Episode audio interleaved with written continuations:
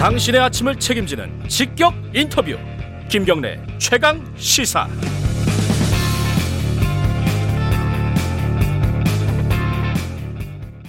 언론은 강한 힘을 가지고 있습니다. 경우에 따라서는 스스로 권력이 될 수도 있지 않습니까? 그것이 잘못 쓰여질 때, 그것이 권력에 결탁했을 때, 무슨 말씀입니까? 어떻게 조선일보가 과거 일제 압잡을 했다고 모독해내고 매도하시고 비난하실 수 있겠습니까? 창간 때서부터 동아일보가 뭘 잘했는지 곤란해라고 친일한 기록이 쭉 나오잖아요. 항상 권력을 향해서 일제시대에는 일본 제국이 심지어 군부 독재 시대에마저 권력을 해발하기와 같은 향익성을 보여왔던 그런 백년의 역사가 아닌가. 지난날 독재 권력의 앞잡이가 되어 민주 시민을 폭도로 매도해 왔던 수구 언론들은 예, 지금 들으신 음성은 어, 영화의 한 장면들을 좀 편집을 한 겁니다. 어, 조선일보와 동아일보 두 신문의 역사를 다룬 영화가 곧 개봉을 합니다. 블랙 코미디라고 하는데요. 어, 영화 제목은 족벌 두 신문 이야기. 어, 이 영화를 연출한 김용진 감독 스튜디오에 모셨습니다. 안녕하세요. 네, 안녕하세요. 예, 유스타파 대표이시기도 해서 좀 낯서네요. 이런 자리에서 앉아서 네. 보니까. 어, 지금 나오는 음성 들어보니까 네. 지 노무현 대통령이죠? 네. 음, 노무현 대통령이 주요 출연자료 네, 영화에 좀 나옵니다. 그러니까 뭐 미디어나 언론의 문제에 대해서 관심이 많았던 분이기도 하니까 네, 그렇긴 한데 중간 중간에 나왔던 좀 낯선 목소리가 있어요. 한뭐 조선일보 관계자인가요? 한 명은? 예, 주요 등장 인물 중에 예. 그 조선일보 이제 가문 예. 그 사주들이 이제 몇 명 이제 등장하시죠. 음, 그 사람들의 목소리가 네, 네. 방금 들을 수 있었습니다. 자, 제목부터 좀 여쭤볼게요. 족벌. 어, 두 신문 이야기. 두 신문은 조선일보와 동아일보를 얘기하는 네, 거고. 네. 족벌이라는 단어를 제목으로 쓴 이유는 뭐예요? 예, 제목을 이제 정할 때 좀 고심을 했는데 예. 최종 후보는 조동백년 네. 하고 족벌 이게 이제 마지막 후보로 올라왔는데 네. 최종적으로 이제 족벌을 했는데 족벌이 이제 사전적 의미로는 뭐 큰 세력을 가진 가문 음. 이런 걸 의미하는데 그 사실 이제 조선 동화를 우리가 이제 신문으로 이제 단순히 뭐 보는데 네. 그 사실 이제 거대한 이제 기업 집단입니다. 예. 조선 같은 경우는 한 50개, 동화 같은 경우는 한 30여 개 이제 계열사가 있는데 네. 그 가문의 이제 일가들이 뭐 그런 계열사들 다 이제 차지하고 결국 이제 가문이 뭐 이제 족벌 형태로 운영하는 그런 기업 집단이죠. 네. 그래서 단순히 신문이라고 보기에는 이제 굉장히 규모가 큰 그런 기업 집단이고 우리가 흔히 뭐 역사가 굉장히 오래된 뉴욕 타임즈나 워싱턴 포스트를 족벌이라고 하지 않, 않죠. 네. 역으로 보면 이 이제 두 신문이 족벌이라는 단어가 이제 굉장히 어울리는 거는 이 신문의 이 미디어 기업 집단의 성격을 이제 잘 음. 보여준다. 그래서 이제 최종적으로 족벌을 선택하게 됐죠. 그 조선 동아일보가 어, 올해 100주년을 맞이했고 대대적으로 행사를 했습니다. 그죠? 근데 이 예, 대대적으로 하려고 그랬는데 코로나 때문에 음, 아니 뭐 지면을 통해서도 그럼요. 어, 예, 네. 100년을 맞았다고 굉장히 이제 네, 홍보도 네. 많이 하고 그랬는데 이 두 신문의 100년 역사를 정리를 해야겠다 영화로 네네. 왜 그런 생각을 하신 거예요? 그 조선이나 동화 조선이 이제 3월 5일 예. 그다음에 동화가 4월 1일이 이제 창간 기념일이었는데 예, 그 창간 특집호를 좀 유심히 봤어요. 예, 한 조선일보 같은 경우는 뭐 창간 이후에 우리 근현대사의 거울이었다. 자기들이 음. 그리고 일제 저항하고 민족 혼을 일깨웠다. 뭐 이런 네. 이제 이야기를 했어요. 아 그래서 이런 이제 왜곡되고 잘못된 역사가 네, 큰 이제 스피커를 가진 이 두 신문에 의해서 계속 이제 기록되고 유지되고 네, 또 후세에 전파되는 건 좀 문제가 있다. 네. 그래서 이와 다른 이제 해석과 그다음에 이제 증거들을 좀뭐 면밀히 조사해서 남겨야 되겠다 그런 음. 생각이 들었죠. 그 영화 내용을 좀 여쭤봐야 될 텐데 이 저도 이제 영화를 봤더니 이 영화가 세 파트로 돼 있습니다. 아, 영화 보셨어요? 예, 어제 봤는데 네. 어, 굉장히 길더군요. 어, 한 3시간 가까이 됩니다. 네. 이세 파트로 구성이 되어 있는데 앞잡이 저 주- 소제목을 얘기하면 네네. 밤의 대통령 악의 축 예. 앞잡이 간단간단하게 좀 설명해 주세요. 지금 앞으로 이제 영화를 보실 분들 위해서 네네. 앞잡이는 무슨 내용이에요?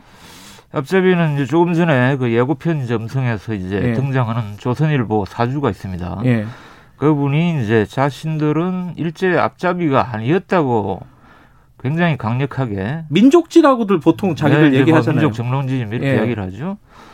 근데 이제 본인의 입으로 우리는 일제 앞잡이가 아니었다. 어떻게 그렇게 매도하고 비난하고 할 수 있느냐 그런 이야기를 이제 본인이 직접 합니다. 네. 그래서 앞잡이는 거기서 나왔고요. 예. 밤에 대통령 뭐 워낙 유명하죠. 네. 조선일보 사주가 예전에 어, 낮에는 뭐 박정희 전두환이 대통령이었고 밤에는 지들이 대통령이었다. 이런 이야기를 자기 합니다. 입으로 하는 얘기예요, 이게? 어, 자기 입은 아니겠지만 음. 이제 사실상 그렇게 음. 그 음성적인 그런 영향력을 행사해 왔기 때문에 예. 그런 이제 별명이 붙은 거죠. 예. 그리고 이제 악의 축이란 건 이제 어, 민주화 이후에 예. 그 언론 자유 공간이 확대된 그런 국면에서 오히려 이제 이런 족벌 사주들이 훨씬 더 날개를 다는 거죠. 네. 그 스스로 이제 권력이 되는 과정. 음. 그 이제 권력을 이제 선한 방향으로 이제 사용하면 물론 문제가 없겠죠. 근데 굉장히 우리 사회가 잘못 나가는 그런 방향으로 오도를 하고 음. 있다. 그런 의미에서 이제 그, 그 제목을 소제목을 그렇게 붙었고 예. 이 영화의 이제 큰 이제 파트도 그렇게 이제 세 가지로 나눠지고 있습니다.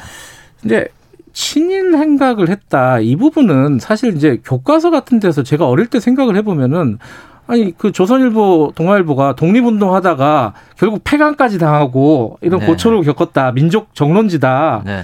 이건 머릿속에 아마 청취자분들도 굉장히 많이 남아있을 거예요 근데 아니라는 거예요 이게 물론 아니죠.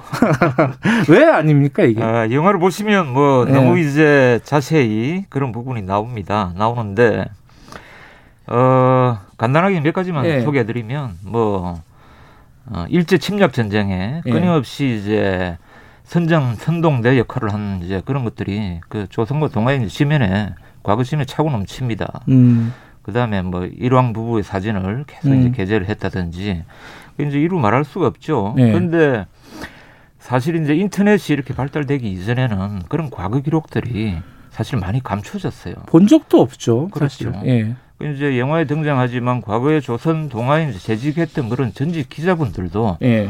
자기들이 이제 그 신문에 재직할 당시에 그런 사실 전혀 몰랐다고 그럽니다. 신문사에 다니면서도 다니면서도 몰랐다는 음. 것이죠. 그 이제 민족 지인 것만 알고 다녔다. 네. 그렇게 이제 그 우리도 이제 속았는데 일반 국민들은 얼마나 더 속았겠느냐 그런 음. 이제 한탄을 하세요. 음, 근데 이제 뭐 일제 그다음에 독재 부역했다 네. 과거에 예. 그것도 중요한 문제지만 사실은 더 큰 문제는 예. 과거에 그럴 수 있지 않습니까? 예. 더큰 문제는 자기들이 100년을 맞은 이 시점까지도 아니라고 이야기를 하는.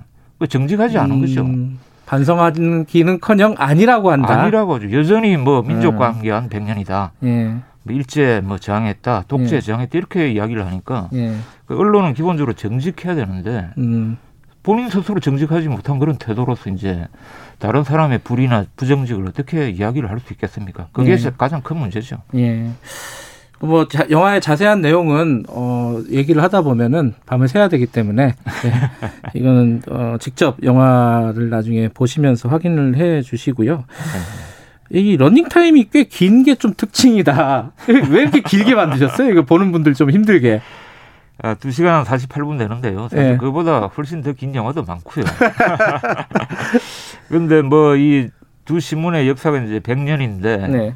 두 신문의 역사를 합하면 200년, 아. 두 세기가 되지 않습니까? 예. 그리고 이제 그 동안에 한국 현대사에 엄청난 많은 일이 있었고 그 과정에서 이 두 신문이 한 역할들이 있고 네. 그걸 뭐 사실 한 두시간뭐 48분에 담기가 사실 음. 불가능했죠. 그래서 취재한 과정에 굉장히 재미있고 흥미로운 그다음 매우 중요한 이제 내용들이 많은데 매우 안타까웠지만 이제 그런 부분을 많이 도려냈습니다. 도려냈는데 2시간 48분이었다. 네. 블랙 코미디라고 소개를 했습니다. 영화 홈페이지를 보니까. 네. 왜 블랙 코미디예요? 블랙 코미디를 의도한 건 아닌데 네. 만들다 보니까 그렇게 됐습니다. 상황 자체가 그렇다는 상황 뜻인가요? 자체가 그렇습니다. 어, 그래서 그런 부분을 약간 이제 포인트를 주기는 했고요. 예. 특히 뭐 1988년 언론 청문회 때 네. 양 신문에 이제 사주들이 나와서 하는 발언 음. 이런 것들은 그 블랙 코미디의 이제 전범이다 이렇게 보실 수 있겠죠. 내용은 뭐 직접 한번 보시면 예. 제가 왜 블랙 코미디라고 소개했는지 예. 아실 겁니다. 감독님이 보시기에 이 2시간 48분 동안 가장 인상적인 장면, 이 장면은 꼭 봐야 된다. 네. 이런 장면이 있습니까? 그 장면이 뭐 너무 많아서 참 예. 뭐그 하기는 힘들지만 언론 청문회 조금 전에 말씀드린 그 장면 음. 그다음에 노무현 대통령이 이제 언론 개혁을 위해 예. 얼마나 치열하게 그 임기 동안 음. 그 노력을 하다가 결국은 음. 이제 두, 사, 두 신문에 의해서 좌절됐는지 예. 뭐 그런 과정들은 이제 꼭 보시면 좋겠다 예. 그런 생각이 들고요. 네. 마지막으로 어, 지금 극장 상황이 만만치가 않잖아요. 개봉을 어떻게 합니까 지금? 아, 지금 뭐 코로나 때문이기도 하고 예. 또뭐 거대 뭐 멀티 3사 네. 이쪽에서는 이 영화의 주제가 주제인 만큼 흔쾌히 뭐 극장을 이제 열려는 그런 자세를 안 보이고 음. 있는데 어쨌든 온라인으로 먼저 개봉하기로 했습니다. 온라인으로 온라인으로. 어디 가면 볼 수 있는 거예요? 어, 어디 가는 게 아니고 집에서 보실 수 있죠. 네. 그 12월 31일 예. 지금 이제 시간은 확정이 됐는데 11시 오전 예. 11시 경부터 오픈이 될 거고요. 그 전부 다 이제 저 우리 시청자 여러분, 뭐 청취자 여러분 다 집에 뭐 IPTV나 음. 어 근데 IPTV 3사는 다 보실 수 있고요. 예. 그다음에 뭐 네이버라든지 아, 뭐 네이버나 포털, 아, 포털도 뭐볼수 구글. 플레이 뭐 이런 음. 이제 그 VOD 플랫폼을 통해서는 다 볼 수 있으시고요. 알겠습니다. 예, 저도 네. 어제 영화를 봤는데 네. 소름 끼치는 장면이 한두 장면 있었습니다. 직접 확인해 보시기 바라겠습니다. 한두 장면밖에 없었나요? 자, 지금까지 다큐멘터리 영화 족벌 두 신문 이야기를 연출한 뉴스타파 김용진 대표와 얘기 나눠봤습니다. 고맙습니다. 네, 감사합니다. 내일 아침 7시 20분에 다시 돌아옵니다.